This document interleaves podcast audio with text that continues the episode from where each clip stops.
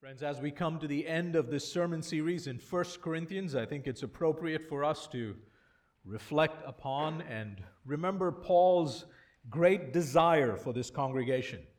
1 Corinthians 2, verse 2 For I decided to know nothing among you except Jesus Christ and Him crucified. Beloved, we should desire this for ourselves.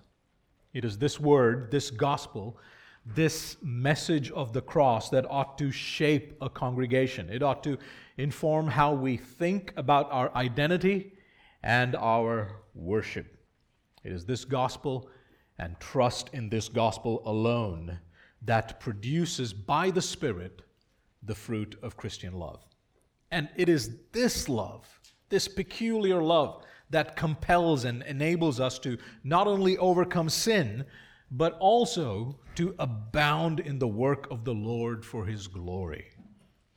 So here's my one line summary of today's passage Christian love, produced by the resurrection power of the Spirit, is made visible in the life of a congregation in our acts of obedience as we wait for Jesus' return.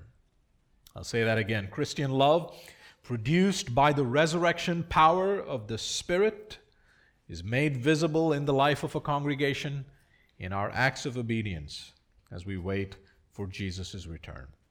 This is what we will see in this final chapter of 1 Corinthians. So please turn with me, if you will, to 1 Corinthians chapter 16, and we'll look at verses 1 to 24. 1 Corinthians chapter 16, verses 1 to 24. Let's ask the Lord for his help as we approach his word. Let's pray.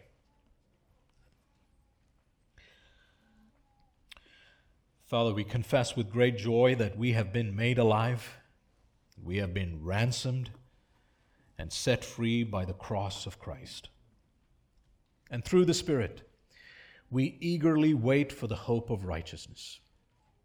Help us, O Lord, to be watchful and stand firm in the faith and abound in works of love. So strengthen us now, Father, as we hear your word so that your children may abound in every good work. Renew our minds and refresh our spirits, that we may serve one another through love. In Christ's name we pray. Amen. Two months ago, Telina Kupari, who lives in Kenilworth, New Jersey, received a phone call from the Guinness World Records telling her that she was now the holder for the record of the largest collection of pizza related items. Pizza related items. So, Telina's collection of 669 items includes pizza boxes, pizza stickers, pizza books, pizza towels, pizza clothing items, pizza toys, and even pizza kitchen utensils. Telina, who is lovingly called the pizza girl by the locals, told one news outlet that her love for pizza started at a very young age. This is what she said We ate pizza so much in my house growing up that I remember giving the delivery man, the pizza delivery man, a Christmas present every year. When her son was born last July, he was welcomed into a hospital room arrayed with, you guessed it, pizza themed decor. Telina has over 230 books on pizzas and regularly hosts pizza themed events and games in her neighborhood. In the future, she hopes to open a pizza museum in her garage. And she refers to her growing collection of pizza related items, get this, as a labor of love. Now, while this may sound, you know, like a strange and absurd pursuit to many of us, I think what is most notable in this story is that this woman's love for pizza manifested itself in how she lived her life. It affected how she spent her money, spent her time. It affected her diet, the kind of people she hung out with. She even spent time sharing that love with others, including her own family. You know, that love for pizzas caused her to work very hard. Now, in the same way, Paul teaches us in this chapter that when we come to experience the covenant keeping love of God in Christ, as supremely demonstrated for us on the cross, when we participate in the resurrection life of Christ as members of his body, that love, that love will be made visible. It will be reflected. It will be manifested in the way we plan, in the way that we use our money, in the way that we speak to one another, in the way that we relate to one another, care for one another, treat one another. It will be reflected in our concerns, our pursuits, our prayers, and even our travel plans. Christian faith works, it labors in love, it is motivated by a love for Christ. Do you remember how in chapter 15 Paul taught us that resurrection hope ought to empower us to abound in the work of the Lord? Well, what we have here in chapter 16 are many examples of such work, both in Paul's life and the lives of others. And we will learn that all of this work, all of these labors are to be done in love. This is Paul's final exhortation to the Corinthians in this letter. So look at verse 14 of chapter 16. Let all that you do be done in love. Let it be the outflow, the outworking of a heart that is trusting in the cross, trusting in his saving, sanctifying love for us. After all, he has already told us in chapter 13 that it doesn't matter how spiritual a task might look like. If it's not done in love, it amounts to nothing. And the Lord is not pleased with such labors. It doesn't glorify Him. But Christian love in action builds up the body. It builds up the congregation. We saw that in chapter 8. It builds up the body and glorifies God because it requires you to trust, to put your faith in the gospel of Christ's saving love. But when you put your trust elsewhere, in the wisdom of the world, in the values of surrounding culture, it will result in the works, not of the Lord, but of the flesh. Now, when you look at this passage, Paul seems to be mainly answering two questions. Uh, we know this because of that phrase, now concerning. Look at the text. You see it in verse 1, now concerning. You see it in verse 12. Uh, this appears in many other places in the letter, and it always signals a response to a question that the Corinthians had previously asked him. So these two questions prompt Paul's response, but in the process of answering these questions, he gives us examples of what faithful, loving, hope filled Christian ministry looks like. So, if you're a member of the body of Christ, if you are a saint, if you have tasted of the saving grace of God, if you believe in the message of the cross, if your faith is not in the wisdom of men, but in the power of God, if you are a spiritual person, if you're a Christian, if you're looking to the Word, if you've put on the mind of Christ, if you're seeking to glorify God with your body, if you want to build up the church with your spiritual gifts and do it all in a loving and orderly way, uh, if you are to work in this way, knowing that because of the hope of the resurrection, none of your labors will be in vain, then what should those loving labors look like? Just very practically. What are some ways a congregation can abound in the work of the Lord because of their love for the Lord and His church? What does that look like? Well, it looks like these seven things. Seven things. Number one, give generously. Give generously. Look at verse 1. Now, concerning the collection for the saints, as I directed the churches of Galatia, so you also are to do. The word that is translated as collection here means the collection of money. It seems like Paul had mentioned this to the Corinthian church at an earlier time. He had requested the congregation to uh, contribute financially to the needs of the church in Jerusalem. Uh, we know he's talking about Jerusalem because look down at verse 3. It says Jerusalem. That's where this money is supposed to go. But it seems like they had questions about this. Well, Paul, how do we do this? Uh, who's going to collect this? Who's going to take it? Uh, how can we make sure it will reach the saints at Jerusalem? Remember, in, in those days, you couldn't just do a bank transfer. Uh, somebody needed to physically carry the money, lots of coins. It would have involved a long journey, perhaps months on land or sea or a combination of both. Uh, you could be robbed if, or if you had an unreliable uh, courier, he could just run away, abscond with the money. So, how does Paul respond? What's the plan? He says, Do what I told the churches in Galatia to do. You know, this is typical of Paul in, in this letter. 1 Corinthians 7 17. This is my rule in all the churches. What you are to do, or about to do, is what every other church does, he says. Now, why Jerusalem? Now, when you read Acts, 20, Acts 11 29, we are told that the prophet Agabus predicted a famine, and so the church at Antioch decided to send money for the church in Jerusalem through Paul and Barnabas. And once Paul got to Jerusalem, he defended the gospel that he had been preaching, and the apostles gave him the right hand of fellowship. That's Acts 15. And when Paul recollects this incident in Galatians 2, when he thinks about that, he, he mentions that the apostles at Jerusalem had only one request remember the poor, meaning the poor believers at the church at Jerusalem. And so Paul was eager to do that. He would raise awareness of that need everywhere he went. Now, we don't know if the church at Jerusalem had a chronic economic problem because of the famine, or perhaps it was largely composed of poor people, or maybe it was a combination of things. Either way, this practice reflects how different local churches cared for one another, how Gentile churches expressed their love towards the church in Jerusalem that's where the gospel spread far and wide. Very often we think about um, mother churches supporting daughter churches, the churches that they planted.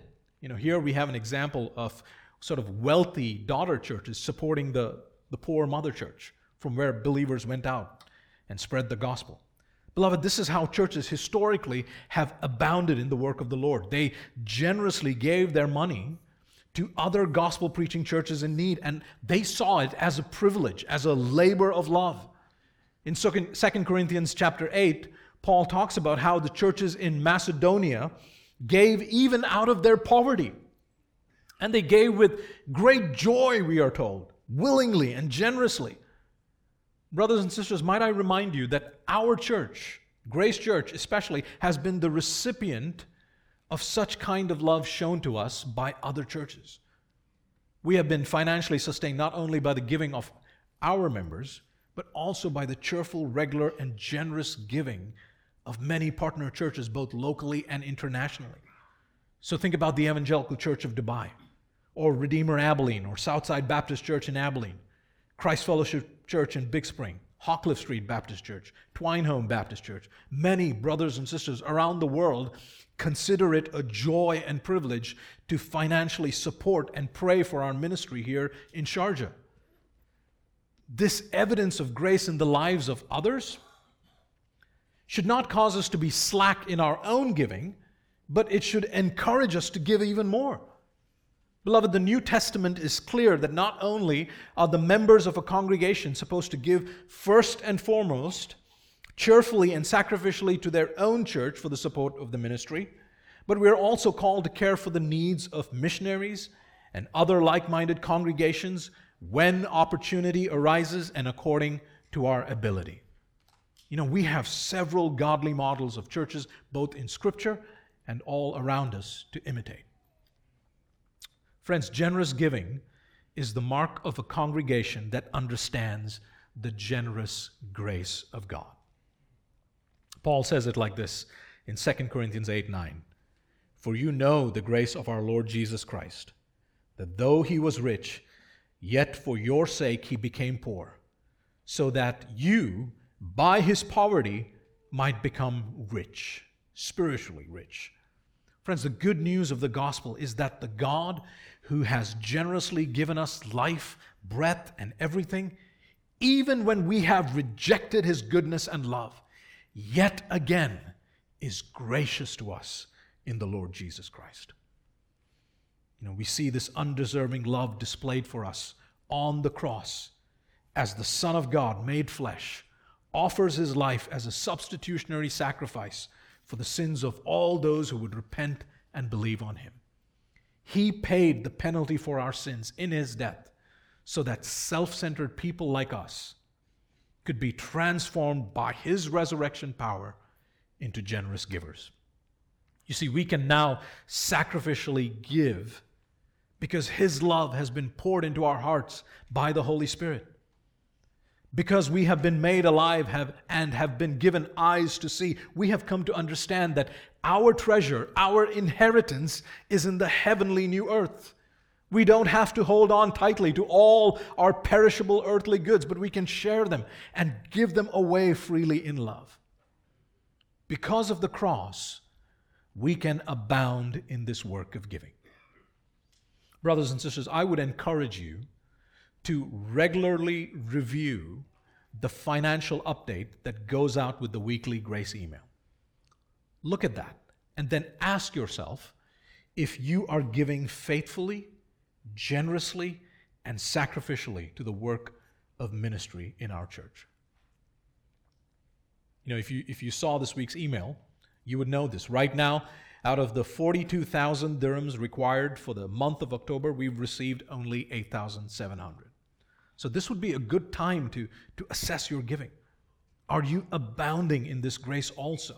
Have you been growing in this grace over the years? Or do you do the bare minimum? You know, if you want to know how you can work through your budget in order to lovingly prioritize your church, speak to one of your pastors. If you want to learn more about faithful giving, ask one of our welcome team members for a booklet on Christian giving, and they will be happy to supply you with that material. You know, the more our church is well supplied, the more we can support missionaries, like our brother Dennis Boris in Maranatha Church in Kazakhstan, who we prayed for this morning. We can, we can support him. The more we receive, the more we can set aside for church planting efforts in the future. Now, notice how this collection was to be taken. Look at the text, verse 2. On the first day of every week, each of you is to put aside something, is to put something aside and store it up as he may prosper, so that there will be no collecting when I come. Beloved, loving labor requires planning, it requires intentionality. And note that this is an act of worship. It's a response to the gospel of grace. Notice when this is to be done on the first day of the week. This is the day when churches would gather for worship. It was a Sunday, the first day of the week when Jesus rose from the dead. Now, in those days, Sunday would have been a regular working day. And so churches would have met either early in the morning or in the evening after people returned from work. And the text tells us that people were to give what they had intentionally and purposefully saved or set aside. See, Paul wasn't planning on arriving in Corinth and then conducting some sort of fundraising campaign. No, he wanted their giving to be done over a period of time so that there would be no collecting when he came. This setting aside was to be done when the church would gather for corporate worship and people were to give as they prospered, according to their means. This means that you give in proportion to the wealth that the Lord has blessed you with. Now, when people think of giving, they usually think of the Old Testament tithe. A tithe is a tenth. This was required under the Mosaic covenant. The people were to give a tenth of all that they had, and the tithe went to, towards the upkeep of the tabernacle or the temple and the priests.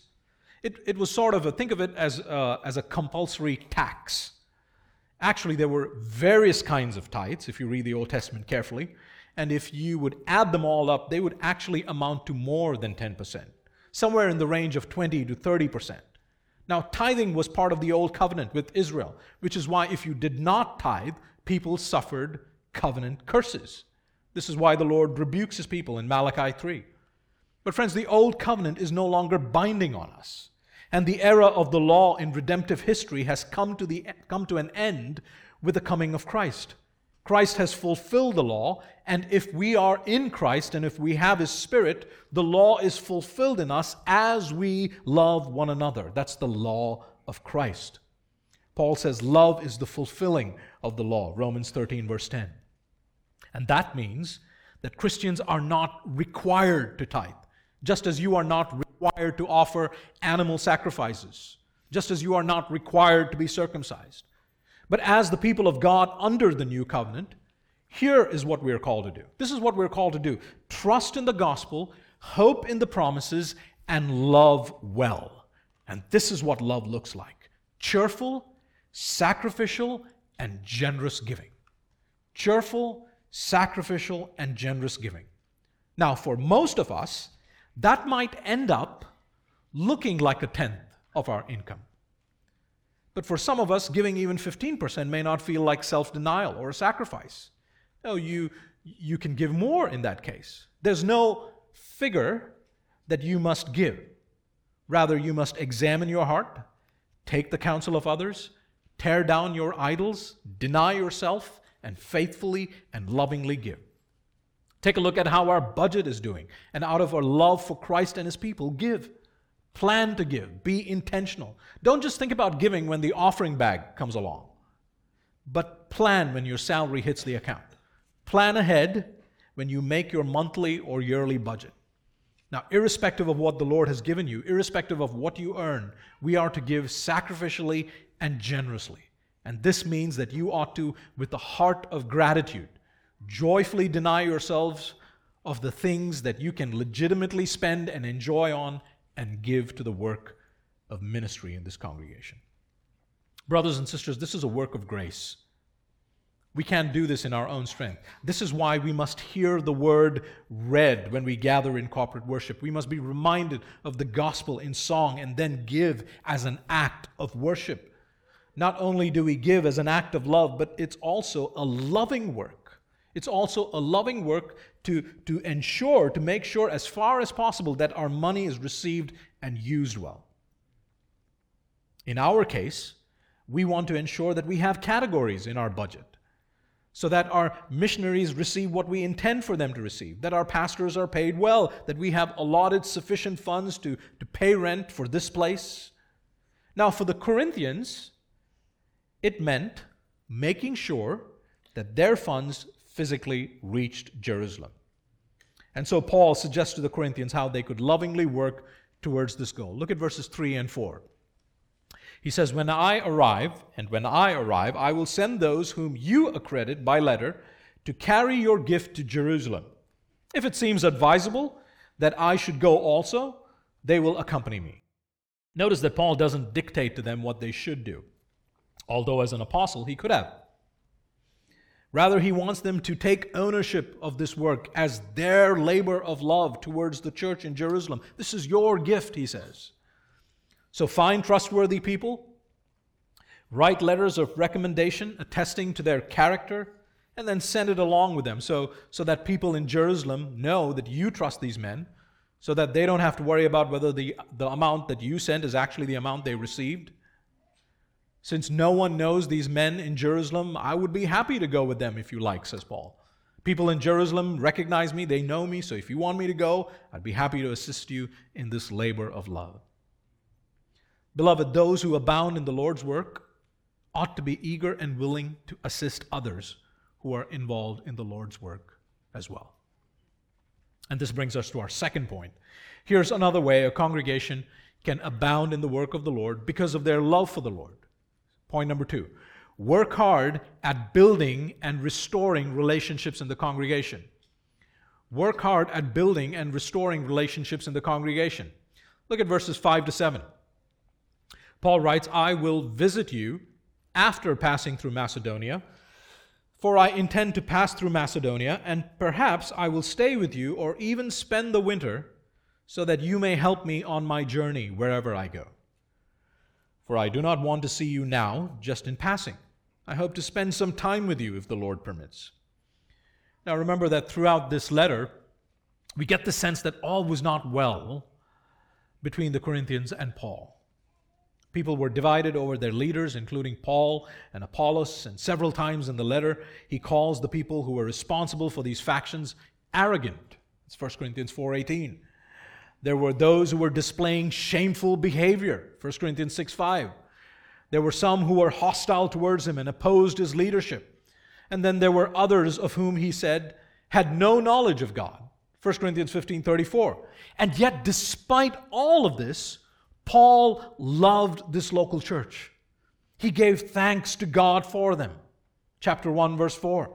And he saw himself as their spiritual father in Christ Jesus through the gospel. Chapter 4, verse 15 in light of all the questions and all the doctrinal confusion and immorality that was going on, despite the fact that he had just written this letter, Paul hoped to see them face to face and spend time with this congregation to exhort and teach, rebuke, and correct.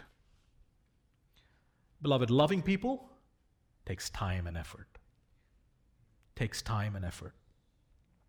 We know from this letter that he was planning to send Timothy ahead of him to teach them of his ways in Christ. Chapter 4, verse 17. Now, if we read Second Corinthians, we come to learn that by the time Paul got to Macedonia, Timothy brought back news that things were beyond his ability to handle. And so Paul had to make an urgent visit ahead of schedule, a visit that he calls a painful visit. 2 Corinthians 2 1. And during that visit, several self appointed leaders attacked him in deeply insulting ways. And so Paul left. And yet he did not forget them. He wrote them a tearful or a severe letter out of great distress. 2 Corinthians 2 4. We don't have that letter, it's been lost to us. But we are told it was delivered by Titus, who was probably more forceful than Timothy. However, this time things began to slightly improve spiritually speaking. And so Titus brought back better news to Paul. And then Paul, in response, wrote the fourth letter, uh, what we have is Second Corinthians. Friends, the reason I reconstruct this sequence for you is to show you the heart of a man who has experienced the power of the cross. He loved these people despite how they treated him. Think of how many months of travel and danger he had to face and endure to spend time with the very people who were challenging his apostleship. Why does he do that? 1 Corinthians 13, verse 7 Love bears all things, it is tenacious, it doesn't easily quit on people. Beloved, if you have understood the message of the cross in this letter, labor in love, work hard at getting to know one another, speaking the truth to one another, having uncomfortable conversations with one another, and reconcile with one another when you sin against someone or are sinned against. If Paul was willing to cross land and seas, risk his health, his life, won't you drive down to Al Nahda? Or Al Khan or to another member's workplace to pray with them. Perhaps give up an entire evening to counsel them about their marriage or parenting. And I want you to notice two things concerning Paul's labors here. One, his ministry to them does not relieve them of their ministry to him. Did you see that? Verse 6, he says in verse 6 that his stay would give them an opportunity to help him on his journey wherever he would decide to go. You know, this help would have included supplying Paul with money and food, perhaps even companions for the mission. Friends, I think the principle that we can learn here is that even though the Corinthians had much to repent of, much to learn from Paul's visit, we nevertheless continue to have an obligation of love towards others, even in the midst of our own spiritual growth. We do not wait to have everything figured out in order to be obedient and lovingly serve the Lord. We wait and see. We look for the Lord's hand of providence. And when opportunities arrive, we obediently serve. Here's the second thing I want you to note about Paul's labors. Note how we must acknowledge that all our labors ought to be subject to God's good and sovereign will. Even as Paul announces his travel plans, his proposed stay, in humility he subjects himself to the Lord's good pleasure. He says in verse 7 if the Lord permits. Do you see that? Friends, those who believe in the message of the cross believe this. Ephesians 2:10 that we are his workmanship, created in Christ Jesus for good works which God prepared beforehand that we should walk in them. See, the Lord is sovereign over all our labors, all our plans, all our purposes. And confessing this with our lips is an opportunity to kill self sufficiency and lean on Him as we labor in love.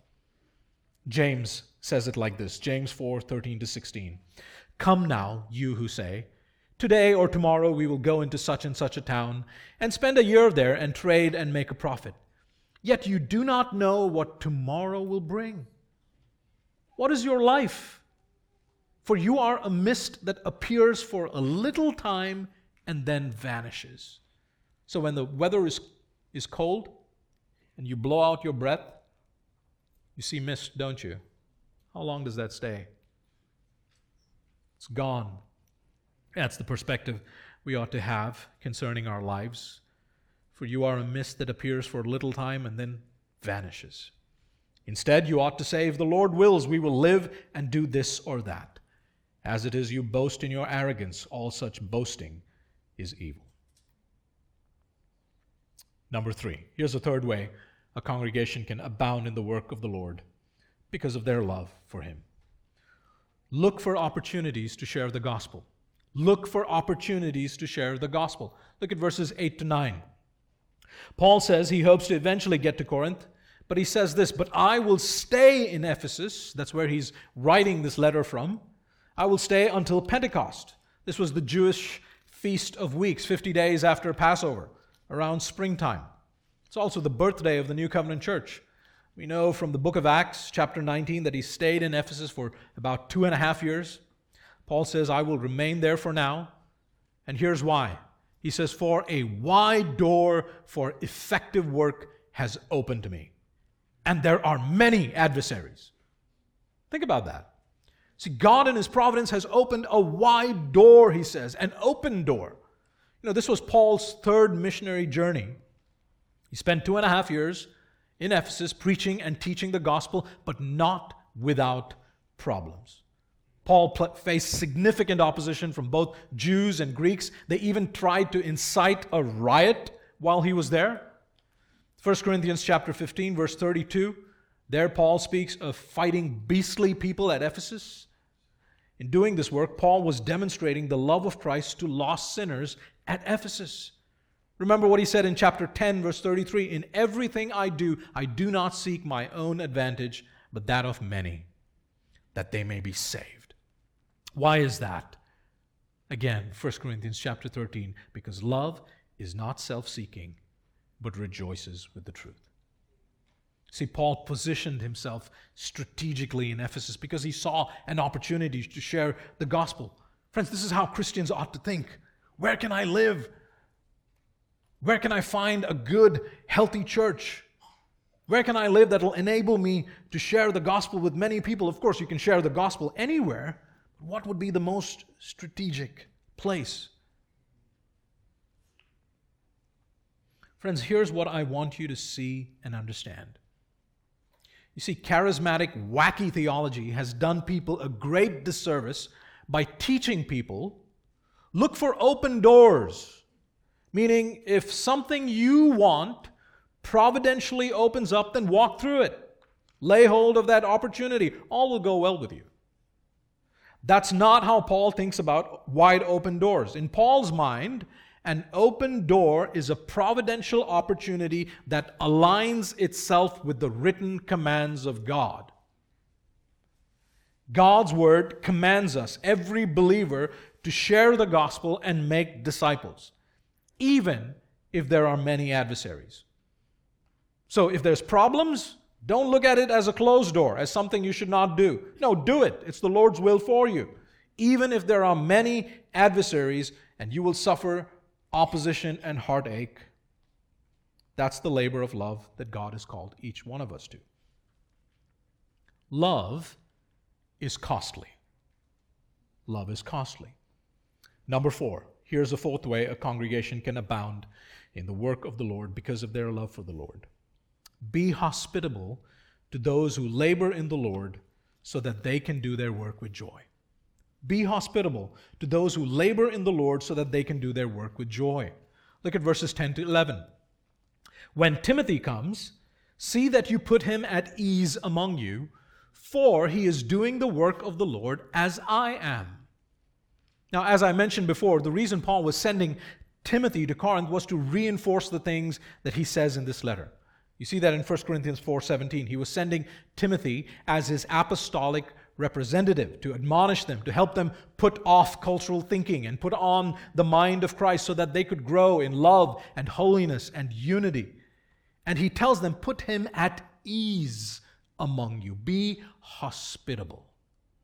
Don't give him a reason to be fearful or worried because he's doing what is right. He's doing the Lord's work. He has my seal of approval. See, Paul trusted in his disciple Timothy to get the work done.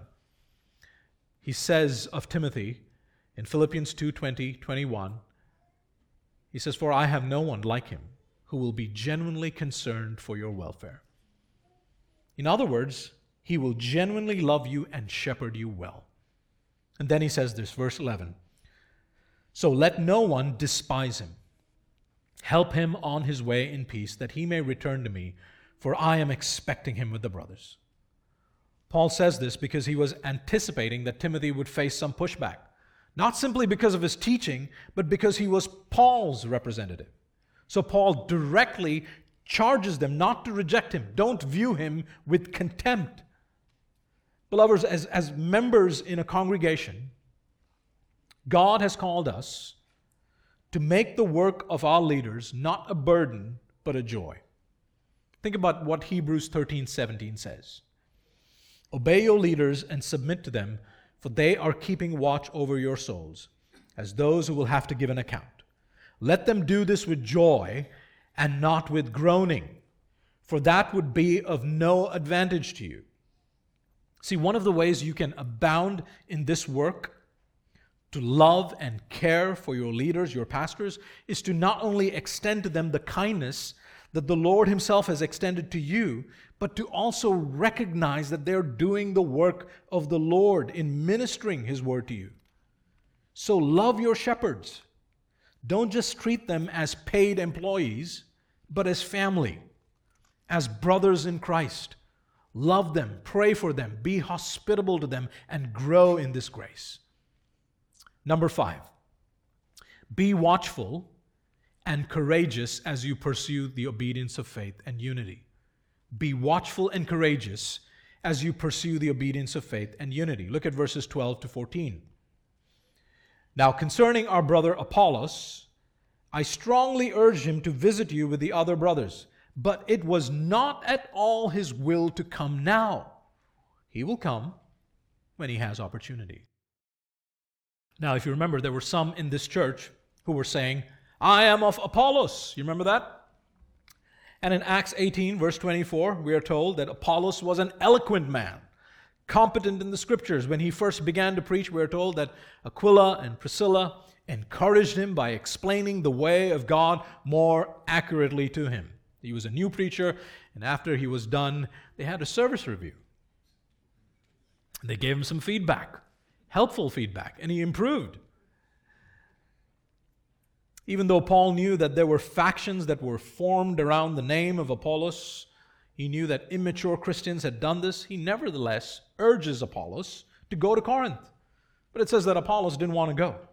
The text says Paul strongly urged him, meaning he urged him several times. Now, think about that. Paul was not territorial. He wasn't saying, No, this is my church, don't go there. No, he recognized that the church belonged to God. Remember what he said in 1 Corinthians 3 5 to 9? What then is Apollos? What is Paul? Servants through whom you believed, as the Lord assigned to each. I planted, Apollos watered, but God gave the growth.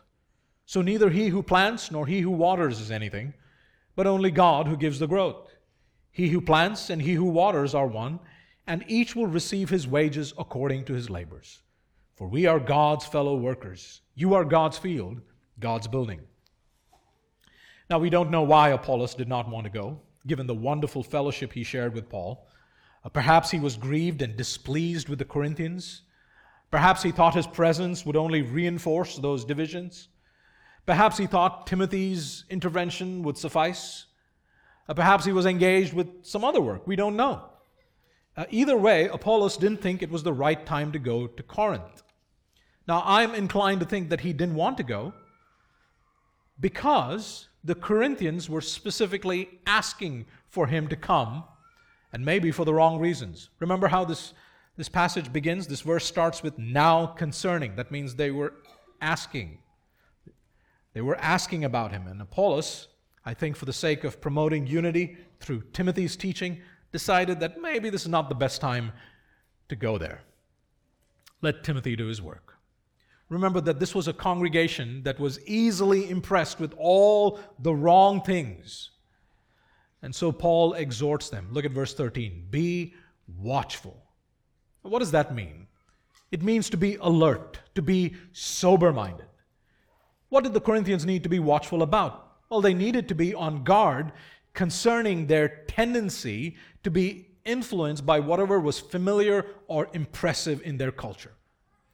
They needed to be they needed to beware of bad theology and bad company. Stand firm in the faith, he says. Abandon cultural thinking and trust in the gospel alone. Trust in the word. Put on the mind of Christ. Do this.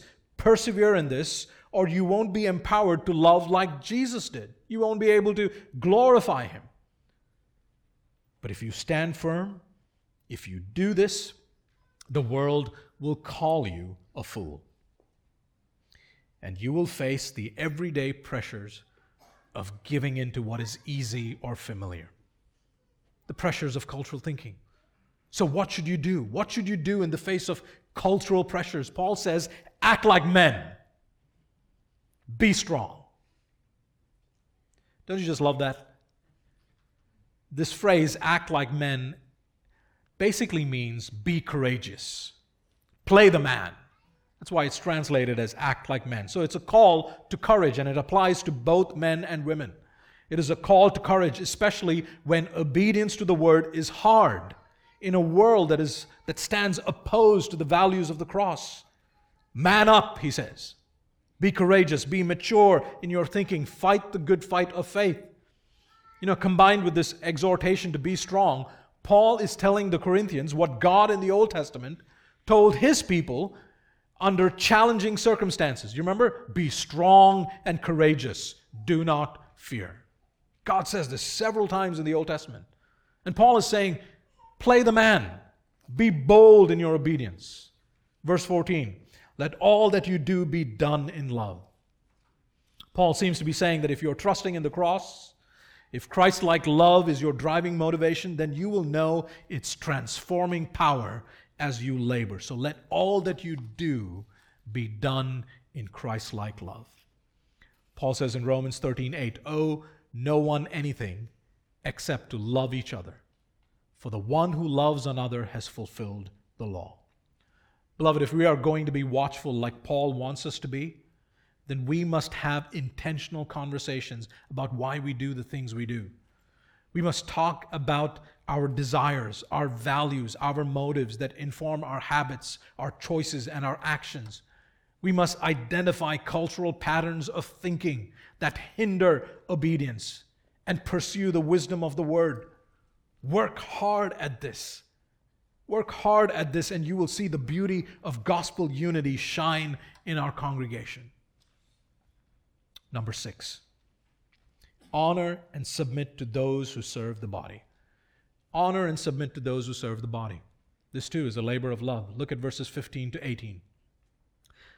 Now I urge you, brothers, you know that the household of Stephanas were the first converts in Achaia, and they have devoted themselves to the service of the saints. Be subject to such as these, and to every fellow worker and laborer. Paul says that the household or the entire family of Stephanas were the first to come to faith when Paul first arrived in Corinth, when he preached the gospel there. They had been baptized and discipled by Paul, and they had been faithfully laboring in love and serving that congregation. The text says they were devoted. And Paul says, Be subject to them, submit to their wise and humble and faithful leadership, because their love was evident in their service. And not just them, but to such as these, he says, to others like them, to every fellow worker and laborer. Friends, once again, we see that Christian love produced by the resurrection power of the Spirit is made visible in the life of a congregation. This is the identity marker of the church. Jesus said in John 13 35, By this all people will know that you are my disciples, if you have love for one another. And that's when you go to a congregation, you shouldn't see like a warm, fuzzy love cloud floating around. No, you should see acts of faithful service, loving service. It's tangible. You know, this family, the household of Stephanas, not only served the congregation, the Corinthian congregation, but some of them even delivered this letter, the Corinthians' letter to Paul, the one that went ahead because of which he responds by writing 1 Corinthians. Look at verse 17. He says, I rejoice at the coming of Stephanas and Fortunatus and Achaicus because they have made up for your absence. Paul says, When I sp- spend time with these guys, it's like I've spent time with all of you. You know, they carry the spirit of that church with them. And here's the reason why for they have refreshed my spirit as well as yours. Give recognition to such people. See, these men not only served out of a love for Christ and his church while they were at home at Corinth, this was their way of life. This is how this is what they did everywhere they went. And so when they met Paul, they ministered to him in such a way that he was encouraged. They were he was refreshed in his spirit, the text says. Beloved, does this characterize you and your ministry? Are you a joy to be around? Irrespective of where you are, do you remind others of the truths of the gospel? Are you able to apply them well so that people rejoice at your coming? Paul says, give recognition to such people, honor them, esteem them, value their ministry, for it is the grace of God at work in them and through them. You know, if you have been encouraged this week by a brother or sister who ministered to you, go and thank them. Let them know how much they mean to you and give thanks to the Lord for them.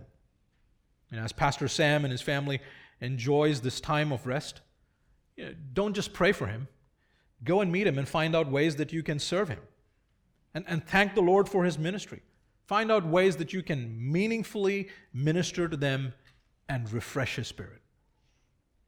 This is a very practical way of applying these truths in our own congregation. And then finally, number seven, abound in this loving work also. Number seven, be affectionate towards one another as you labor together and wait for the Lord's return. Be affectionate towards one another as you labor together, as you wait for the Lord's return. This is how Paul closes this letter. Look at verses 19 to 24. The churches of Asia send you greetings. Now, to greet someone is to engage in a hospitable recognition of someone. And in this case, believers from Asia, through Paul, were sending their greetings to the congregation at Corinth. Friends, this speaks of the profound gospel unity churches had among themselves as early as the first century. Aquila and Prisca, together with the church in their house, send you hearty, meaning much greetings of the Lord, he says. This was a well known couple to many, but especially to the Corinthians. They were also partners with Paul in his ministry. And they were a family of considerable means. And this is how they used their resources to bless the church. Look at the text. The church met in their home, which tells you that it might have been a large home. Theirs was a marriage lived to the glory of God. Lived to the glory of God in a world that was passing away. It was very clear what their priorities were. It was clear by their loving labors what they really loved and where they had put their hope. Verse 20 All the brothers, now these are not names, so we don't know who they are. All the brothers send you greetings. Friends, what is clear from these closing lines is that despite the distances, churches thought it necessary to acknowledge and pray and greet one another in Christ. You know, this is why we pray for other churches here at Grace Church in the pastoral prayer. We don't just pray for them, we reach out to them, ask them specifically how we can pray for them, and then pray for, pray for them. These churches knew that they had like minded brothers and sisters in other places engaged in the same labor that they were. And they made their affection known through greetings in letters. You know, in our day and age, we have faster modes of communication, but I wonder, I wonder whether we communicate our affection to like minded churches sufficiently and regularly. Surely, this is a grace that we can grow in and a work that we can abound in. But that's not all. Our affection for one another ought to be visible even in our own congregation. Look at the text. Paul says to the Corinthians, Greet one another with a holy kiss. Now, the holy kiss, sometimes called the kiss of peace, was a form of greeting. Uh, this was not erotic or hypocritical like Judas's kiss or inappropriate in any way, but as the text says, it was holy, respectful, appropriate to the relationship between saints. It was a, it was a sign of endearment. We don't know how they did it, but it, it was a sign of endearment, a way of demonstrating that these were brothers and sisters gathered together in worship of a holy God. Now, however, men express their affection towards men or women express their affection towards women, this passage should be read in conjunction with what Paul writes in 1 Timothy 5 1 to 2. So here's what he says in 1 Timothy 5 1 to 2. Older Christian men are to be treated as what? Fathers. Older women as mothers. Younger men as brothers. And younger women as sisters in all purity. So, whatever this act of endearment looked like, it was a visible demonstration that Christ like love, pure and holy, had broken down the walls of division between rich and poor, master and slave, Jew and Gentile. Friends, the point is that the holy kiss signified acceptance and belonging. Brothers, there needs to be something of a family affection between us. Whether that is expressed through a hug, or weeping with those who weep and rejoicing with those who rejoice. This sort of tender affection is expressed in the words of 1 Corinthians 12 26. If one member suffers, all suffer together. If one member is honored, all rejoice together. Or Romans 12:10, love one another with a brotherly affection. So women, open your hearts to other sisters in Christ. Men, you know, you have to do a little more than just bump your fists. Open your hearts to other brothers in Christ. Share your fears, your struggles, your frustrations with one another. Minister to one another with the very affection of Christ Himself. You know, someone who spends time with you should walk away feeling, I spent time with Jesus. Because you had ministered the word to him the word of Christ. He should know that affection. And then Paul closes his letter with these words. Verse 21 I, Paul, write this greeting with my own hand. So Sosthenes, whom he mentions in verse 1 of chapter 1, had probably written this down as Paul dictated the letter. And this was Paul's way of saying, This is really from me. So he signs it off with his own handwriting. And then he ends with this warning and friends, if you look at this warning, this sort of summarizes the entire letter of 1 Corinthians. Look at verse 22. If anyone has no love for the Lord, let him be accursed. Let him be anathema. Let him be damned, eternally condemned. Now, that's not impulsive or harsh considering this considering the entire letter. What he's saying is this if you continue to look to cultural wisdom and insist on following it instead of the wisdom of the cross, instead of the word of Christ, then you really don't love the crucified Savior. And that should trouble you greatly. Because it is this Lord who rose and is coming back. And so he says, Maranatha, which is translated, Our Lord, come. Friends, this Jesus who died and rose again is coming to judge the living and the dead. So if you're not a Christian, let me ask you do you know his saving love?